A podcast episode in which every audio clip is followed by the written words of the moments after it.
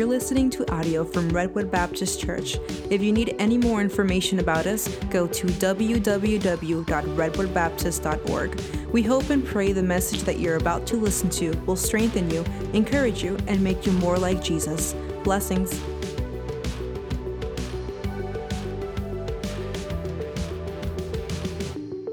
Well, good morning. Thank you for being in your place today. If you would take your Bibles, turn to Acts chapter 1. We're going to hop around a couple places here. Acts chapter 1. My voice is a little hoarse from last night. We had our men's meeting last night and it was awesome. Had a really good time and uh, great job for you men coming out. Uh, you, some of you guys are very competitive, which is awesome to see. Uh, Will Dunn, sitting right here to my left, is my co champion. So, yesterday, we had a foosball tournament and me and him came out on top. So, I just like to thank the Lord for that and for letting us be the champions. And so we had a great, great time there with our men's meeting. We had food. And so, men, I encourage if you weren't there uh, at that one, be at the next one. It was just super fun and exciting. And so my, my voice is a little hoarse this morning, but we'll get through this, okay? So, Acts chapter number one is where we'll be. And then we're also going to look at Acts chapter four. Uh, but before I begin, uh, going into the message this morning. Last week I told you about a I told you a joke last week that my wife didn't think was funny at all. Okay, and hopefully you remember that joke because it was still funny. Uh, but we're going to continue that today, all right? So there's another joke I told her uh, that I heard that I was like, you know, this is super funny. And when I told her, it wasn't as funny. So I'm going to tell you that joke today. Let's hopefully you'll be not strike two on this one, all right? So the story this morning begins with two guys on an airplane, one being Albert Einstein and the other being an average Joe named Joe, okay? And these two guys are on an airplane and they're going from California to Tennessee, all right? And they're flying from California to Tennessee. And if you've ever, uh, if you've ever flown from the west coast to the east coast, it's a pretty, pretty long flight. So hopefully you sit next to somebody that might be entertaining or just might be nice or really isn't crowding your space, okay? Um, the best scenario is having that middle seat open. But Albert Einstein and this average Joe named Joe are sitting together on the plane. And before the plane takes off, Albert Einstein looks to Joe and he says, Hey, man, this plane ride is going to be super long. And so, how about we play a game just to pass the time while we're here in the air? Average Joe, Joe looks at him and he says, Yeah, okay, that'd be great. And so Albert Einstein says, Well, here's what we're going to play. We're going to play a question and answer game. If I ask you a question, hopefully you'll have an answer. But here's the catch whenever you ask me a question, and I can't answer, I will give you $500. Albert Einstein says to, to Joe, and Joe says, Yes, I, will definitely do this. 500 bucks, that's great. But what about me? And Albert Einstein says, Well, if you ask, uh, if you ask me, if I ask you a question and you can't, and, and I can't answer, then you have to give me $5. Okay? So Joe asks a question, and if Albert Einstein uh, can't answer it, he'll get 500. If Albert Einstein asks a question to Joe and he can't answer it, he has to give $5. What a great trade off, right? Don't you wish you sat next to somebody on a plane like that, right? 500 bucks. And so Joe says, let's do this.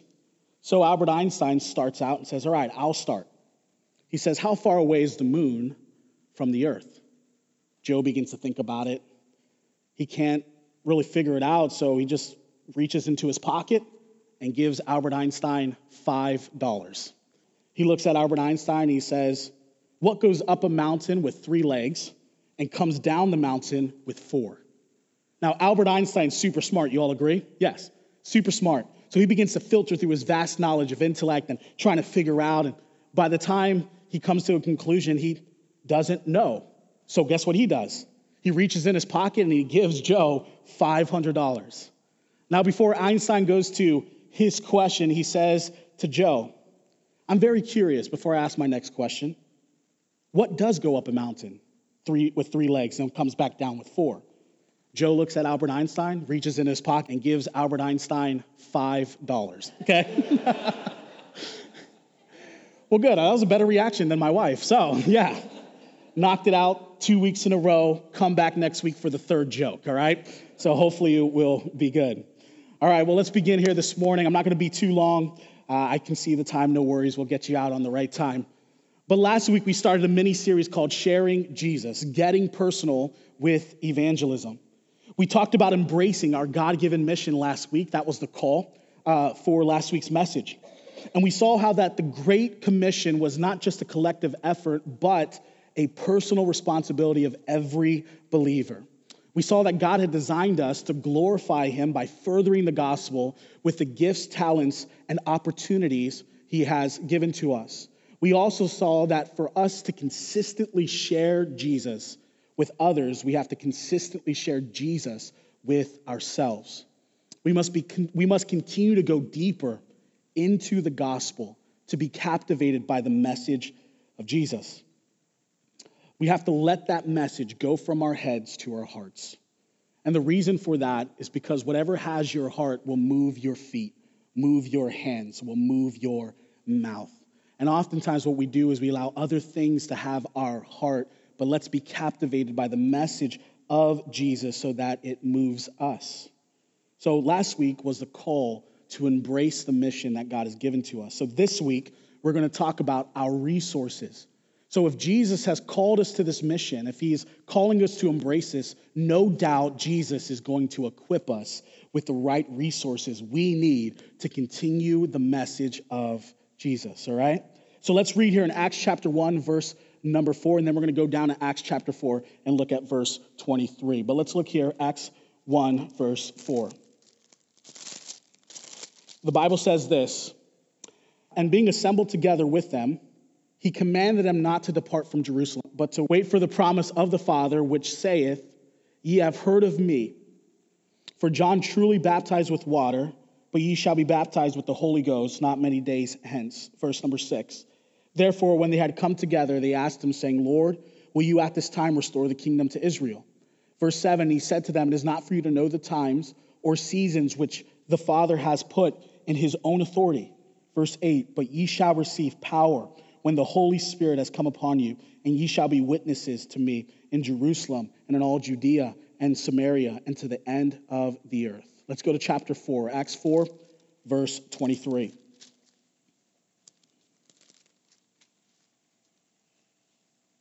Verse 23 says this And being let go, they went to their own company and reported all that the chief priests and elders had said unto them. Speaking of Peter and John. Verse 29 And now, Lord, behold their threatenings, and grant unto thy servants with all boldness they may speak thy word. Verse 30 By stretching forth thine hand to heal, and that signs and wonders may be done by the name of the Holy Child Jesus.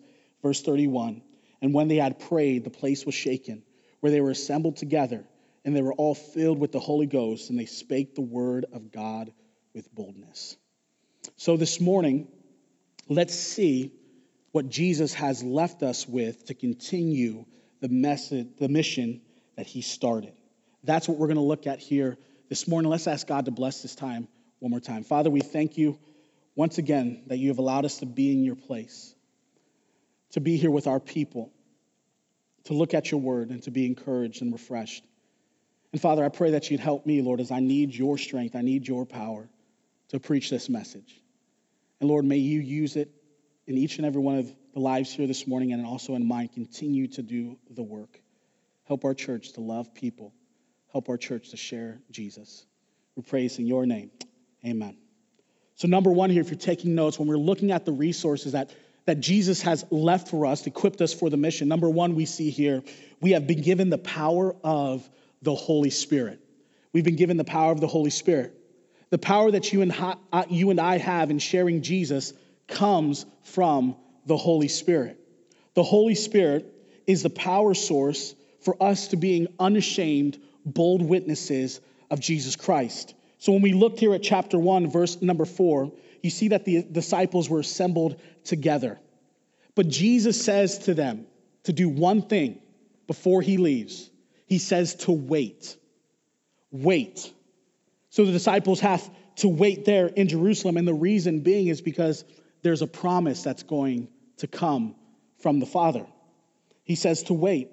And Luke references back to that time in Acts chapter 1.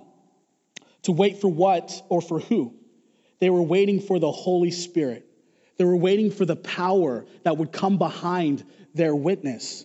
Jesus wanted his disciples to be equipped with the power that would ultimately change a heart of stone into a heart of flesh. Jesus then continues and says that John baptized you with water, but I will baptize you with the Holy Spirit.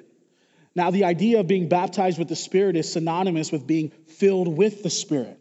Both terms describe a person who has surrendered his or her life to Jesus Christ and is being controlled and empowered by the Holy Spirit. That's why in Ephesians we find that Paul emphasizes to be not drunk with wine, but to be filled with what? The Spirit. This is the power that's going to back up our witness when we go out and share Jesus. We need that power. It was important that Jesus said to his disciples to wait. Now you think about it.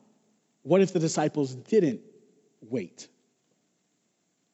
Then their witness wouldn't be powerful. And I think sometimes in my own life, I have found my witness to not be powerful because I've tried to go out and in my own strength and my own abilities not have been backed up by the power of the Holy Spirit. It is important that you and I tap into that power that Jesus said for the disciples to wait for. Every one of us who has placed faith in Jesus have been given that power to continue the message, the mission. He takes residence in our hearts, and sometimes we forget He lives within us. Man, the Holy Spirit, no doubt about it, if we were to line up the Holy Spirit, God the Father, and God the Son, He would be the one that we usually choose last if it came to something we were doing. The Holy Spirit gets a bad rep because the thing is, he doesn't always, uh, we don't always see him as a person. Oftentimes we see the Holy Spirit as just a doctrine. We don't see him as someone, someone that's real, someone that's breathing, someone that's alive like the Son and the Father. And the thing is, the Holy Spirit is no less than them than they are. We need all three. And yet the Holy Spirit is very important when it comes to our witness. In order for us to be effective witnesses, we need the power. We need to be filled with the Holy Spirit. This is essential. Do you understand this morning that the, that the process of salvation is of a supernatural spiritual process? It can't be done with physical means. We need power, spiritual power, to do with the miraculous that only the Holy Spirit can do. We are given that power so that we can tell people about Jesus, enabling them to know him too. There is no point, listen to this. There is no point to having the power of the Holy Spirit if we aren't sharing the gospel. And there's no point in sharing the gospel if we don't have the Spirit's power. There's no point in having the Holy Spirit if we aren't sharing the gospel, and there is no point in sharing the gospel if we don't have the Spirit's power. Here's this quote from Corrie ten Boom that I, I really, really like. Kind of brings me back. It says this Trying to do the Lord's work in your own strength is the most confusing, exhausting, and tedious of all work. But when you are filled with the Holy Spirit, then the ministry of Jesus flows out of you. Sharing Jesus becomes work when we're not filled with the power of the Holy Spirit. But sharing Jesus becomes worship when you are filled with the power of the Holy Spirit. See, ministry shouldn't be a grudge, it should be a want, it should be a desire. But oftentimes, what happens is we don't tap into that power that we need to push us forward in worship. Then, all of a sudden, everything we think about when it comes to church is work. Now, let me ask you this Do you guys like going to work sometimes? No, right? You don't. Sometimes you go Monday. Uh, Monday's the worst, right? Monday's the worst work week, work day of the week. Nobody likes Monday. But once you get to Friday, you're kind of ready to be done, right? And I don't think we should look at what we're doing for the Lord as like that, to where it's, ah, I can't wait till Friday. But if we look at it with the power of the Holy Spirit, it becomes worship. It becomes what we desire to do. See, the Holy Spirit is not just a doctrine, as I said. The Holy Spirit's a person equal to the Father and Son. He is no lesser, and He is the power that we need to share the message. And it's crazy to think that we can do this mission on our own. But let me tell you what D.L. Moody said. He says, There is there is no use in running before you are sent. There is no use in attempting to do God's work without God's power. A man working without this unction, a man working without this anointing, a man working without the Holy Ghost upon him is losing time after all. There is an emphasis that we need to place on the Holy Spirit. We need the power. We need his power, not just in witnessing, but in all that we do, in preaching and teaching, in fellowship, in outreach. We need the power of the Holy Spirit. This is so needful because when you look in the Gospel of Luke, who is the author of Acts, we find in Luke 5:17. If you would take your Bibles, turn to Luke 5:17. We'll find a fascinating verse of how important we need the power of the Holy Spirit. Luke 5:17.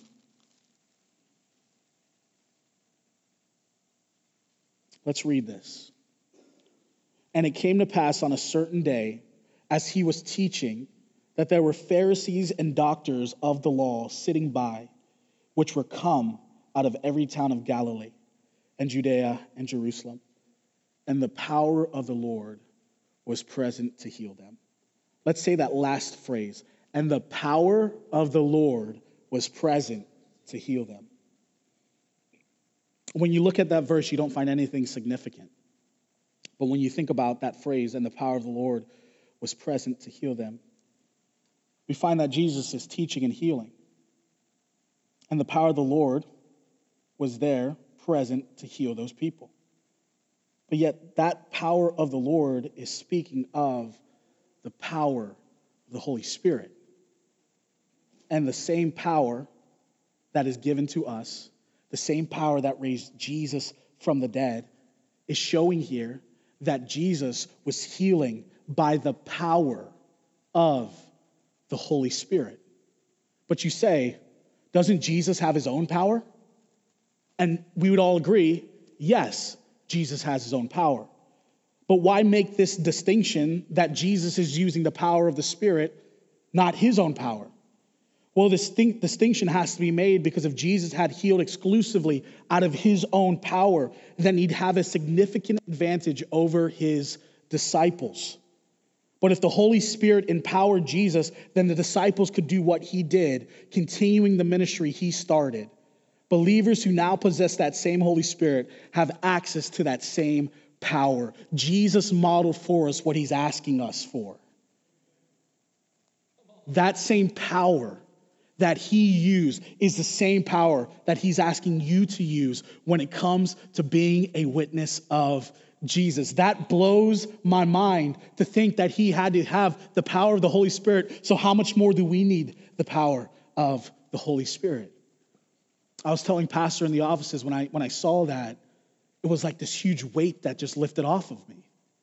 Once again, the work, the hard work, Jesus takes on himself. Jesus gives to the Holy Spirit to give to us. And yet, you and I have the easy job of witnessing. Like, you think about it. The Holy Spirit is the one who does that miraculous work. The Holy Spirit's the one who converts the heart. You and I are the ones who are supposed to speak what we have seen and heard. That's easy because a lot of us like to talk. So here's the thing it's not in your power, it's in the power of the Holy Spirit. But are you letting Him use you? Are you allowing the power to come through you? Are you tapping in to the power? It is just awesome to see that Jesus would use the power of the Spirit, and yet He asks us to do the same. He's saying, Look, the mission can still continue through you. Just let my Holy Spirit work through you. Let him empower you. And man, I Jesus just covers all bases when it comes to our witnessing. Because what I said before in last week's message, sharing Jesus is scary sometimes. Sharing Jesus is awkward, it's intimidating, and, and yet sometimes it's weird. And yet Jesus knew that that would be the case. And so he has taken care of all of those bases for you in the Holy Spirit all the awkwardness, all the intimidation, all of that, Jesus has taken care of that by giving you the Holy Spirit. He takes, the Holy Spirit does a work in which he eliminates that fear. The Holy Spirit is that comforter.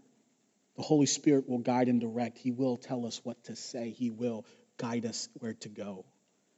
All we have to do is fall back on Him. That's it. John 14, 16, I will pray the Father, and he shall give you another comforter that he may abide with you. Witnessing is not done alone. And Jesus already knew you would face some weird things that in your own self, insecurities. And so he's like, you know what? I got to give you the Spirit. He's going to help you. He's your comforter. He's going to guide you. He's going to say, he's going to put out the words that you need to say. If you're just sensitive, you're just asking him what to do. The Holy Spirit is the comforter that emboldens and empowers our witness. Which leads us to our second resource this morning. Not only have we have been given the power of the Holy Spirit, but we have been given the means of prayer. Simple, the means of prayer. Once we understand that we are empowered to share Jesus, we come to another resource that is essential and effective, and that is prayer. Prayer is key when it comes to evangelism. You can't evangelize effectively on a consistent basis without prayer. Let's look at Acts 4:29 again. Peter and John they come back. They've just done a miracle. They're being told to stop sharing Jesus. First Acts 4:29. And now the Lord behold their threatenings grant unto thy servants with all boldness that they may speak thy word. Acts 4:31. And when they had prayed, the place was shaken where they were assembled together, and they were all filled with the Holy Ghost. There's the power, and they spake the word of God with boldness. You see that this group of people, the early church, they were assembled together and they prayed. And they were filled with that power of the Holy Spirit. Prayer would be one of the key resources as the gospel was being spread throughout the book of Acts the early church faced life or death when it came to sharing the message of Jesus. But we would find time and time again that the witness of Jesus would not be stopped. One of the amazing things about the book of Acts is that these the, the disciples were out sharing Jesus, and yet nothing could stop them. The death threats couldn't stop them. The different types of uh, uh, schemes and plots could not stop the gospel from going forth. See, we got to think about it like this the darker the night, the brighter the light. We have to understand that the gospel thrives much better in persecution.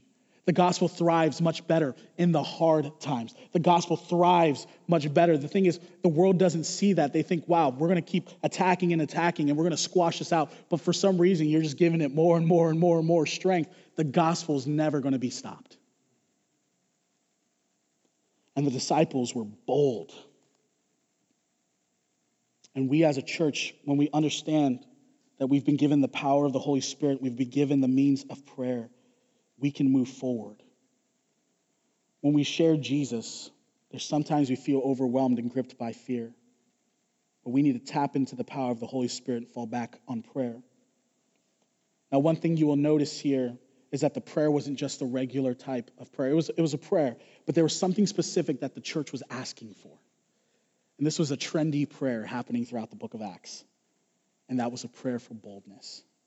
A prayer for boldness. Let me give you some definitions on this boldness. Boldness, in the biblical sense, is not a personality trait. A typically soft spoken, introverted, calm person can be bold at times. And a typically driven, outspoken, brash person can shrink back sometimes. Boldness is acting by the power of the Holy Spirit on an urgent conviction in the face of some threat. Boldness is the Christian virtue of being able to speak about God and his gospel with frank, unashamed openness, unhindered by the fear of man or what people think. Boldness of speech is consistent with the variety of personalities, gifts, and callings, and is consistent with discretion, sensitivity, and gentleness. See, the early Christians were being threatened to stop sharing Jesus. And guess what? They had a choice. They had a choice whether to fall back in fear or to fall forward in power and in prayer. Knowing that people need to hear the message of Jesus and to boldly proclaim the gospel. We have to look at sharing Jesus in another way this morning. I'm almost finished here. Though another thing we have to look at it is a spiritual warfare. Sharing Jesus is a spiritual fight. There is a battle raging for a soul of men. And yet, you and I are in this fight. You and I are called to fight. The Apostle Paul in Ephesians lists out the armor of God. And then in Ephesians chapter 6, he continues, but this is, the way, this is where he continues listing out the armor of God. Look at Ephesians 6 18 through 20. It says this praying always with all prayer and supplication in the Spirit. There's the power. And watching thereunto with all perseverance and supplications for all saints and for me that utterance may be given unto me, that I may open my mouth boldly to make known the mystery of the gospel, for which I am ambassador in bonds, that therein I may speak boldly as I ought to speak. We find here that the Apostle Paul understands sharing Jesus is a fight. He gives us the armor of God to get ourselves ready. But then he comes down in verse 18 and says, praying in the Spirit. We need the power. And look, here's what I'm asking the Spirit for to give me utterance that I may boldly proclaim the gospel of Jesus Christ. Paul recognizes this. You and I need to recognize that when it comes to sharing Jesus, we need the power and we need boldness. And why do we pray for boldness? Because boldness really is not a fruit of the Spirit. Boldness is something that you and I have to constantly ask for. And why? Because you and I have fears. And if we allow our fears to creep into our heart, it's going to paralyze our evangelism. We all fear rejection. We don't like looking dumb or appearing inadequate.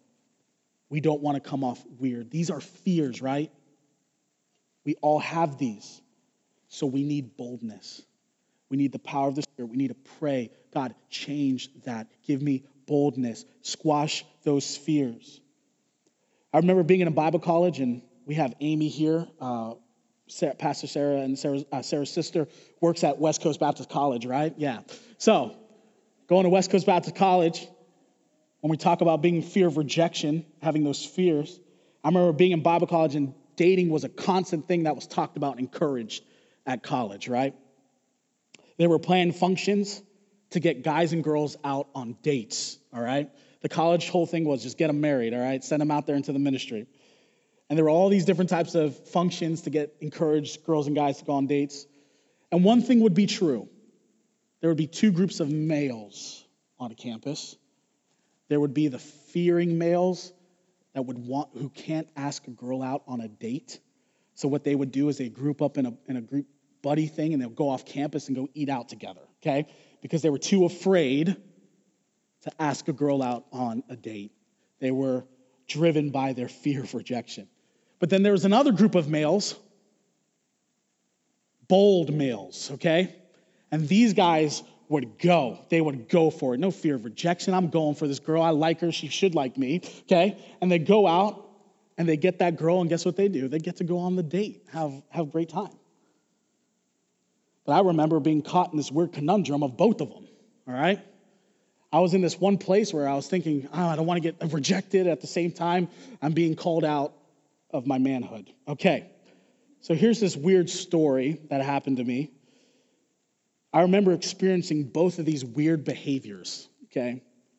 The winter banquet was coming up and everyone was getting dates, and some weren't. And I was kind of iffy if I was really going to go to this. So finally, I talked to one of my buddies, and I'm going to say his name is Chris. And I said, Chris, I, am going to go to the winter banquet, but I don't know who to ask. Do you have any girlfriends that would say yes to me. Um, and he's like, oh, let me think. Yeah, yeah. Uh, there's this girl, and for the sake of her name, her name's Betty, okay? And so he's, like, yeah, Betty. Betty's cool. And I was like, oh, yeah, I've seen Betty on campus. She's pretty cool. Ask her if she'd go on a blind date with me. All right? It doesn't matter if she knows me, uh, but it's okay that I know her, but she doesn't have to know me, okay?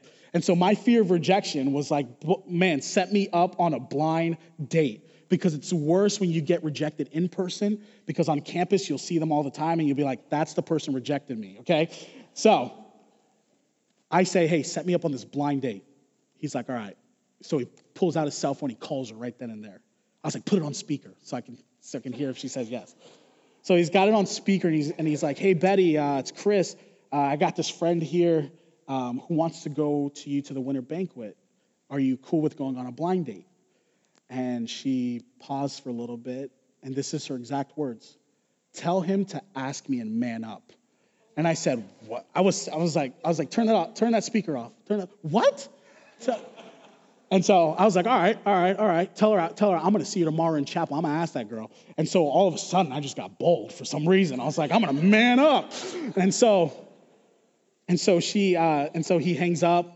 Next day in chapel, okay, there's like a thousand students were in chapel, like you know, church or whatever. And she still doesn't know it's me. I know who she is. So I, I so I'm waiting in chapel and she comes through. So now I know where she's sitting. So after chapel's over, I'm going right there to man up, to show her I'm bold. And um, chapel's over, people are filtering out. I get out of my seat. I see my friends. I'm like, yeah, we got this. We got this. I'll tell you all later. And um, they kind of give me some, you know, like a cheering section, help me out, give me some boost. And so I walk around, and there she is sitting. And in the chapel, they didn't have seats like this, all right? They had pews, all right? So it's kind of hard. It's like sometimes the pews are, at that time, the pews are like super um, slim. So she's sitting there, and I walk up to her and I say, Look, I said, Hey, Betty, it's me. I'm the guy that you said to man up and ask you out. So here I am. So are we doing this? She looks at me and she says, No. And I said, Okay. And so, like, I walk, my fear of getting rejected still happened, okay? So, I walked away and I was trying to get out as soon as possible, but for some reason, she decides to sit in the middle of the pew. So I have all this length of pew. It's super skinny, okay? And I'm trying to get out of there as soon as I can. There's an arm on the end of these pews, and I hit it in my leg. And so I'm walking out of the chapel like this. After I've been rejected, now I have a limp as I'm walking out. And so what happened was there was that fear of rejection but yet there was that moment of boldness that didn't matter if I was going to go and ask her anyway. The thing is, I wouldn't have gotten the answer if I didn't ask her, if I didn't come, get over my fear, if I didn't get, get over that and tap into some boldness there to ask her. See, boldness is moving forward, fear is never starting. You see, we fear rejection because we think that somehow we are the ones who are in charge of the results. I think when we talk about being witnesses of Jesus, I think sometimes that, that reason why fear rises in our hearts, and I told our men this last night, is because we think we have to be the ones with the end result. We think that we're the ones that have to, that have to make that person saved. Let me give you a simple thing of witnessing this morning that I think will, will lighten the load. And that is this being a witness of Jesus is speaking what you have seen and heard. That's it. Your testimony, what Jesus has done for you, you speak that, Holy Spirit does the work of conversion. Start the conversation. Let the Holy Spirit do the conversion. Let Him free you. See, our role is to boldly start it, start that conversation. And the Holy Spirit's role is to do the miraculous conversion of the heart. Fear is the opposite of boldness and the opposite of courage. Fear is the great enemy of faith.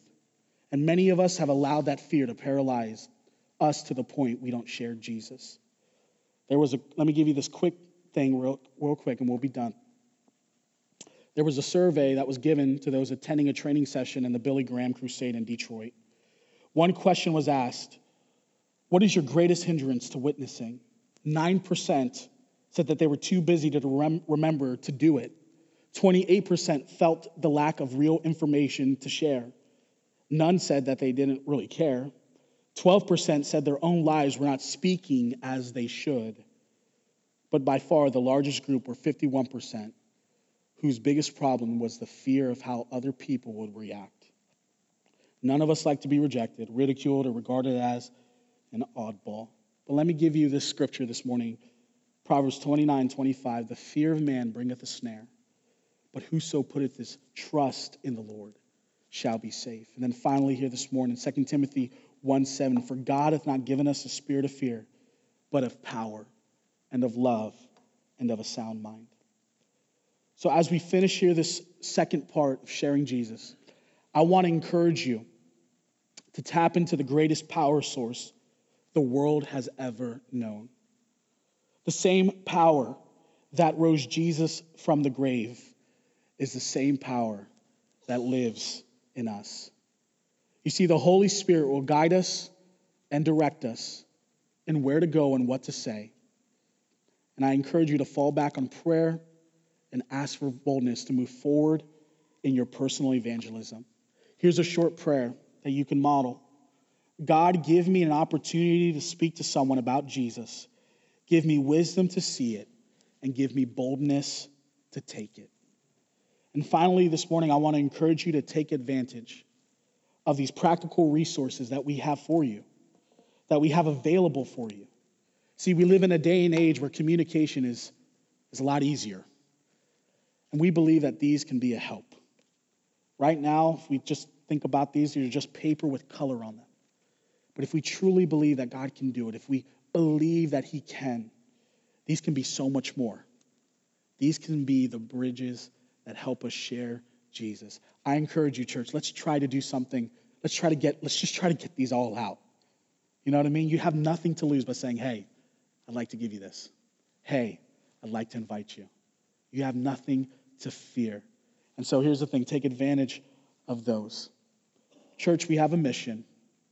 I hope you embrace it, sharing Jesus, but also we've been equipped. Allow the Holy Spirit to work in your life and allow yourself to be given to prayer. Pray for boldness so that we can eliminate that fear. We have a mission, and God is still on the move. Let's pray, and we'll be dismissed. Father, we thank you.